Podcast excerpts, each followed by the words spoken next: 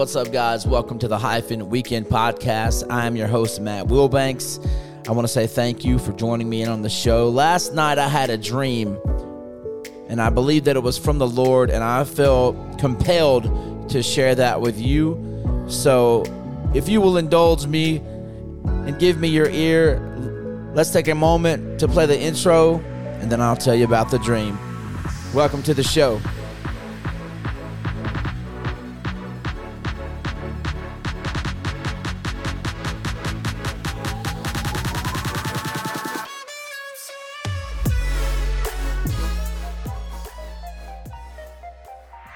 What's up, guys?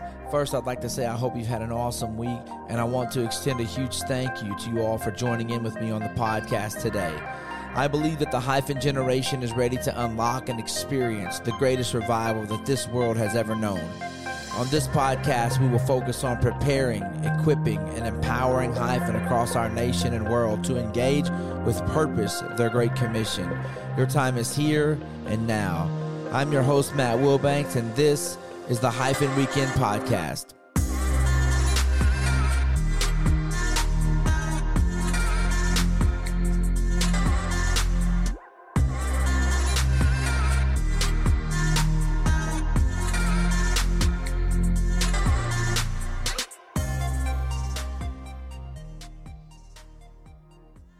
Again, I would like to say welcome and thank you for joining me in on the Hyphen Weekend podcast. I'm excited that you have endeavored to join me. And so I want to say thanks again for that. And also that I appreciate you. I last night had a dream.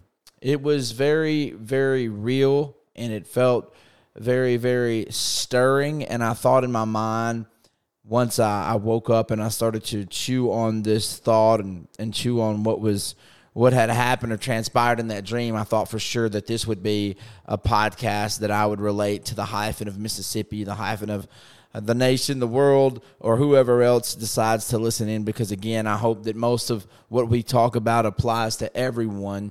But um, but for sure, obviously, my heart is with the hyphen. I want to read to you a set of scriptures. It's going to be verses number 14 through verse number 22. So it is a little bit more reading than I would normally do altogether. But I do want to read this to you because I feel like it's important that I do that. And so it is Revelation chapter number 3, verse number 14 through 22.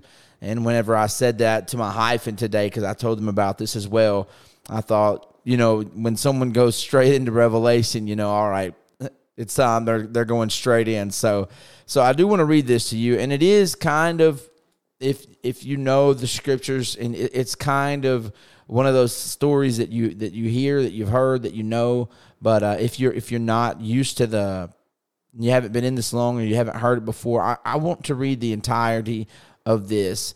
Uh, this is a message to the church of Laodicea in verse number 14, and it, read, it reads like this and unto the angel of the Lord of the Laodiceans write these things, saith the Amen.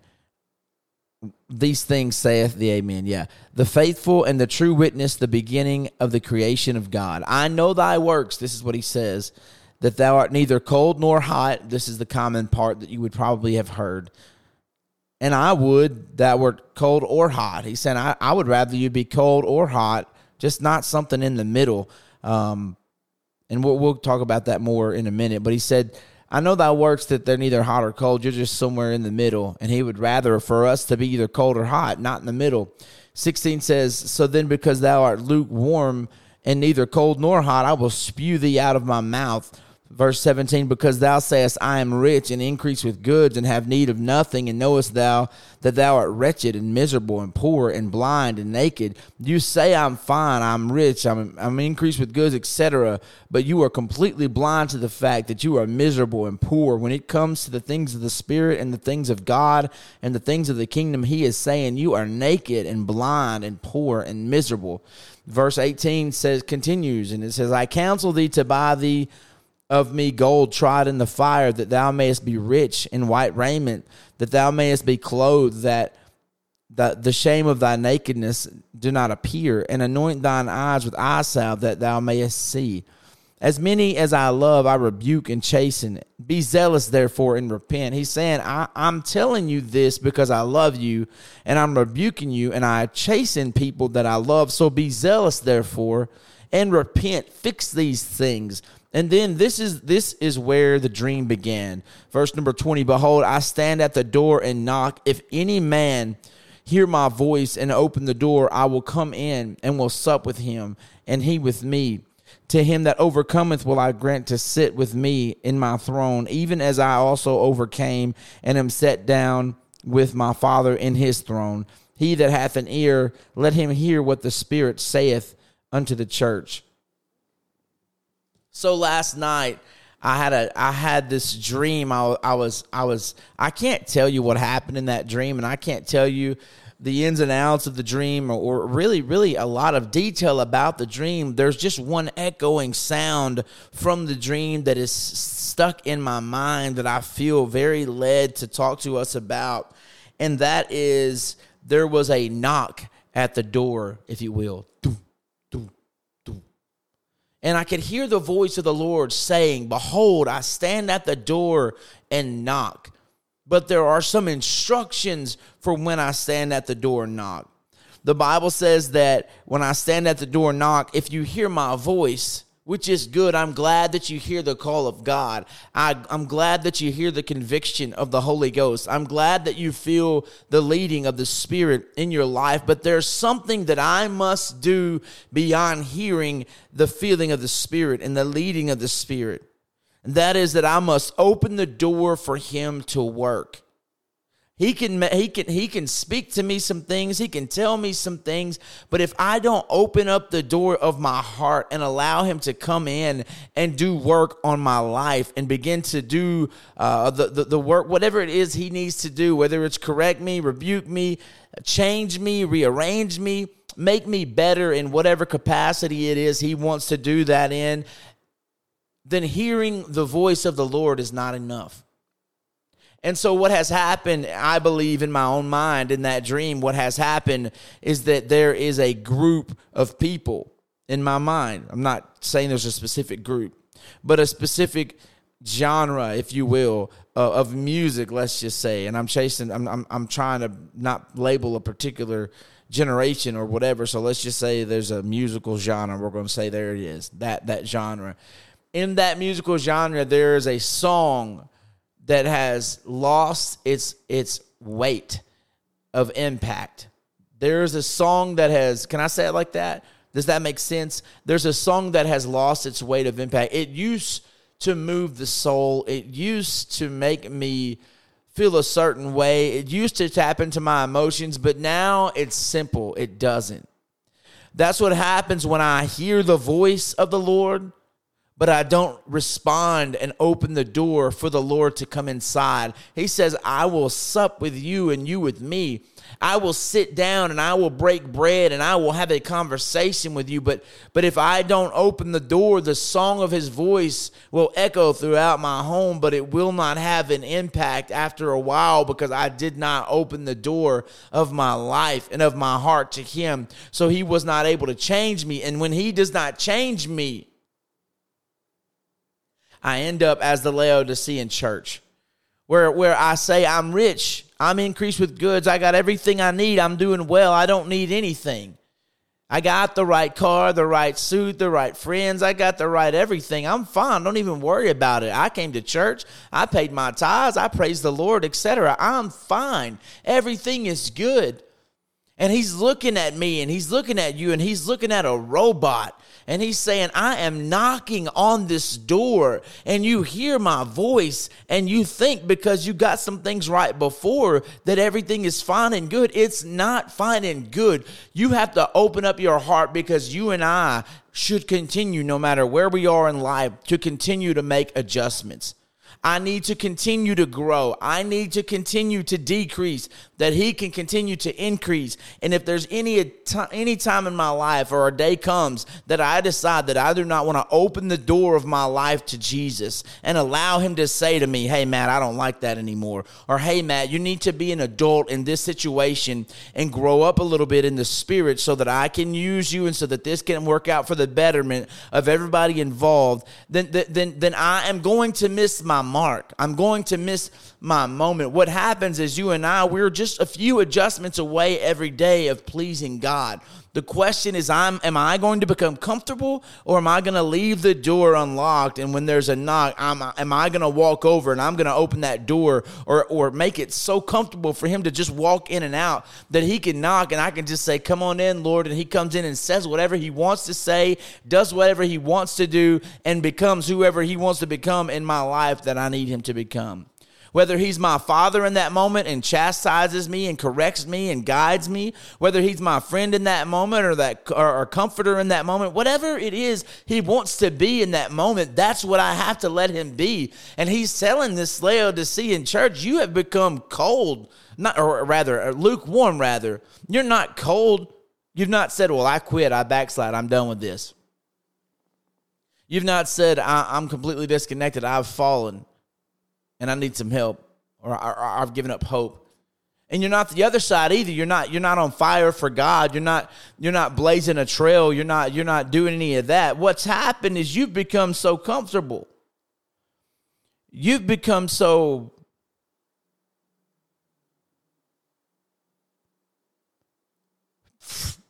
so caught up in in in in, in our own ways that that it's comfortable for us to sit here and not see the demonstration, sit here and not see the, the, the, the inspiration or the movement of the Holy Spirit. For us not to see the miraculous of God. It's okay for us to hear it. It's okay for us to, to have heard the stories and all these things, but, but where we are, we're comfortable. It's okay. And that's what he's saying. He's saying when you become to, to when you get to that place, I, I'm literally sick to my stomach with it. I'm, I'm literally going to spew you out of my mouth. I don't want you near. I don't want you here. I want you out of me. So I'm going to spew you out of my mouth because what happens if you fail and you make a mistake and you fall? God can handle that. God can deal with that. God can make a difference in that. He can come and find you. He can come and pick you up from where you've fallen. He can come and tell you it's going to be okay. He can give you his spirit of hope. He can he can change, rearrange. He can he can work with that. Somebody who, who gets cold, he can say, Hey, you, you've gotten cold, and, and he can start to work with that. Or if you're hot, he can just drop in revival, drop in whatever, or send you wherever and have you work and move and flow however when you're on fire. But when we're lukewarm, we're in denial. We're in a place that that doesn't even know there's a problem. We think that the good church service we had was enough, and that's good enough for next Sunday. I'll show up on Wednesday and I'll watch the clock on my wrist and I'll take good notes and I'll be a good person. But the rich young ruler was not successful because he was a good person. When, when he asked Jesus, what, what do I do to get there? How do I get across? Jesus said, Well, thou, thou lackest one thing. Just sell everything that you did good because it's not about you, it's about me. And then come with me and you can have everything else. You'll be fine. And he couldn't do it. He didn't realize that it's not about the good deeds that he does or the good notes that he did or the commandments that he followed. It was the relationship with God that mattered the most because what, what we're going to get, the things that we're going to see, the, the, the places that God wants to take the modern day church is going to take relationship with God. And if you've been in a dating relationship, if you are married, hyphen out there, or whomever, if things get cold, it does not work. Excuse me, it does not work well. When things get cold, it does not work. There's an issue. There are problems. We have to be counseled and we have to have conversation. We got to sit down and work this thing out. A marriage or a relationship is not going to work when things become cold because it will not produce. And so, God is looking at this church and He's saying, You have become somewhere in the middle, and and we have to make a change here. We have to do something different. So here's what I'm going to do. I'm going to knock at your door and you're going to open the door and you're going to let me come in. You're going to repent. I'm going to change some things and I'm going to walk into your lives and I'm going to make things not I, am going to make something new that's never been before because where you and are where, where you and I are as a church as the modern day church there's a promise that the latter day, the, the, the, the, latter will be greater than the former. There should be things happening in my life and in yours, and there should be arrangements of things and orchestration of things that God is doing that we've never seen because we are promised greater things. So, why are we not seeing greater things? Because we have decided, at least in my mind, in my dream, in that moment, for whomever I'm talking to and it was that there was a lukewarm society. There was a lukewarm numbness for the people that he was knocking on the hearts of their door. I start to evaluate myself. God, are you talking to me? God, is it me? What do I need to do? And I'm, and I'm starting to reevaluate myself. I want to see greater things. I want to see things of the supernatural. I want to see these things, God. But what do I need to do? I need to make some adjustments. I need to hear the knocking at the door, and then I need to listen and see that it is Jesus and his voice. And I need to open up the door and I need to allow him to come in to work in my life.